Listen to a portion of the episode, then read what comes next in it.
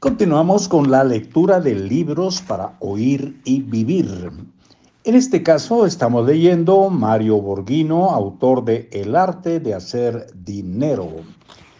Y me da mucho gusto saludarles, soy Marcos Alfredo Coronado.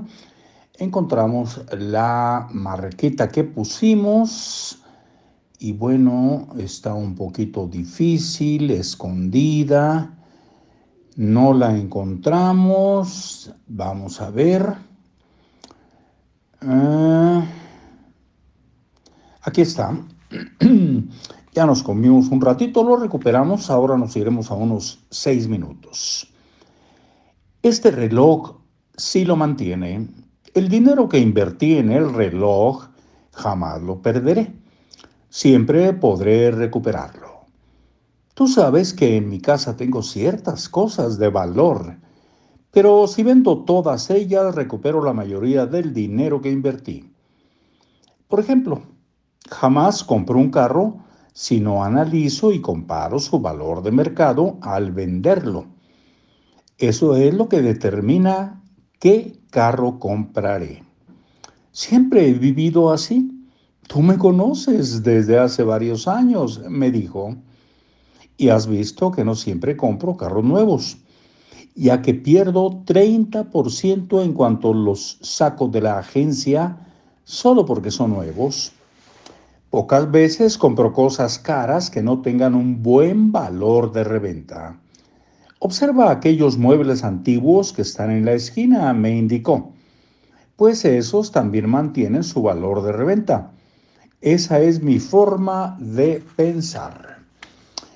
Nos vamos a un, capítulo más que dice mesura, con una frase sin eh, autor o sin crédito que dice, más dinero no resuelve su problema si usted tiene una mente consumista. La característica que más distingue a los que piensan como ricos es su mesura en los gastos y en la forma en que viven. El pilar de una vida que los lleve a la solidez económica futura es, sin duda, la mesura en el modelo de vida. La mayoría logra la estabilidad económica a los 50 años, siempre y cuando sean consistentes con esos hábitos. Lamentablemente, la sociedad de consumo, la televisión y los genios marketing seducen a un buen número de personas a consumir grandes cantidades de productos. Hoy las oportunidades para adquirir las maravillosas cosas materiales son innumerables. Los productos son como odaliscas que seductoramente atraen las miradas de los sedientos consumidores. Esta facilidad para firmar y luego pagar nos permite caer en un estilo de vida que podemos mantener mientras tengamos los ingresos necesarios. El día en que se acaben, se acaba también la máquina de consumo. Hace tiempo leí una historia del famoso promotor de boxeo Don King, a quien se le atribuye que un día adquirió 80 pares de zapatos y gastó más de 30 mil dólares. Es muy frecuente ver que personas que ganan mucho con poco esfuerzo gastan de manera incontrolada, como si al otro día ya no fuera a haber productos. Nunca veremos a una persona que piensa como millonaria gastar esas sumas en zapatos. El hecho de que usted tenga la capacidad de comprar algo no lo justifica para que adquiera todo lo que le gusta.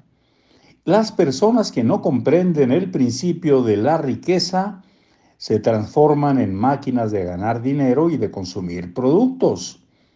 El concepto de éxito está estrechamente asociado con la capacidad de compra que alguien tiene. Y entonces se dice a sí mismo, si no muestras lo que puedes comprar, ¿de qué manera tus amigos van a reconocer tu éxito?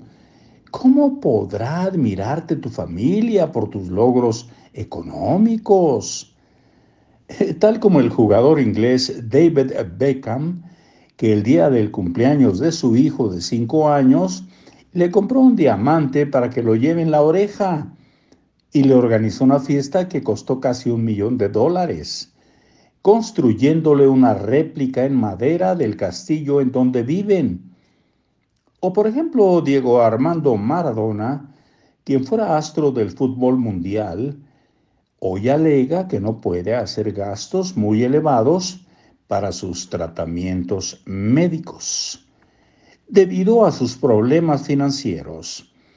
Parece imposible imaginar que uno de los mejores ídolos futbolísticos y mejor pagados en aquellos días padezca de liquidez económica. Su personalidad nunca se caracterizó por la mesura, como sí lo ha demostrado el inolvidable Pelé. Aquí lo dejamos y nos oímos muy pronto. Hasta luego.